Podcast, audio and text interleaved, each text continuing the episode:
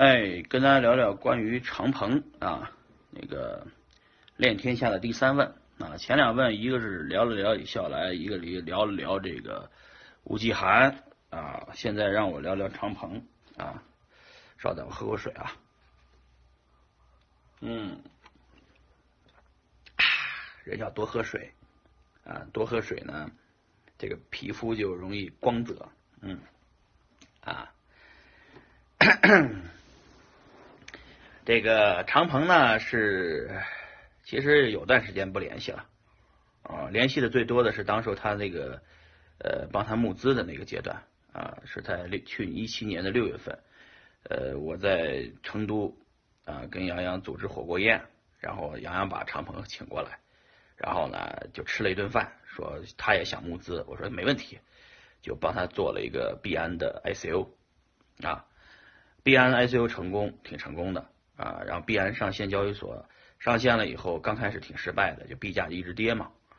嗯平台里面当时没有用户，嗯，嗯，嗯，当时我我领进去的很多人投资了币安啊，都亏了，亏了以后这帮人也找我闹事儿啊，呃，我就跟他们说呢，你之前你要是闹事儿的话，你先把之前挣了的钱先吐出来啊，你这个呃，要不就。要不就以后再也别合作了。这些人呢，后来就不闹事了。长鹏呢，呃，这个后来九四以后，赶上火币 OK 都关了，很多用户都迁移到了币安，币安也出海。后来币安呢，就迅速的做成了啊，这个当时候世界第一的交易所啊。当然后来是被这个 F Coin 给反超了啊。你看，一个是 OK 的 CTO，一个是火币的 CTO 啊。待会儿再聊聊张健。啊，现在先聊长鹏啊，长鹏这个人有野心啊，啊，有什么野心呢？就是能做成想做成世界第一的野心。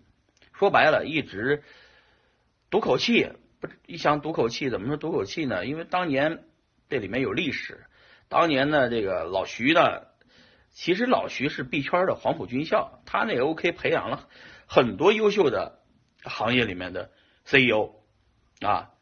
但是呢，这老徐当时候跟这长鹏撕逼啊，是一场大戏。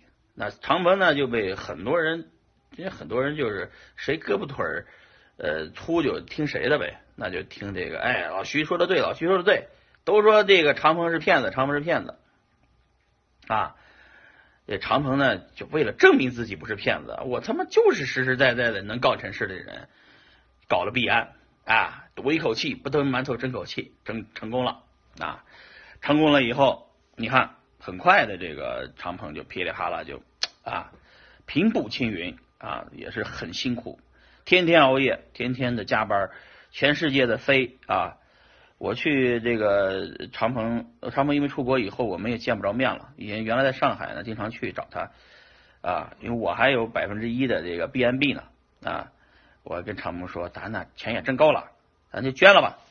把这百分之一呢都捐款吧，搞点慈善吧啊，所以就跟长鹏一起成立了这个慈善基金啊，把这个百分之一的 BNB 呢捐捐慈善啊，所以我是说支持慈善，支持币安就是支持慈善啊。好多人说，哎呀，二宝你最近又支持张张健了，你这个又怎么想的啊？我说这个我这人呢，其实就是一个诸葛孔明的一个角色，别看我是。卖肉的长相，呃，这这个就杀猪的长相嘛，是吧？这个，但是我是绣花的绣花针的心思啊。我这人呢，琢磨起事儿来呢，哎，点子还是挺多的。我就想着，在全球全球的第一梯队的币圈的公司，都有我二宝的身影就行了。我都给他们出过主意，哎，都当过顾问啊，都参与过他们的发展啊。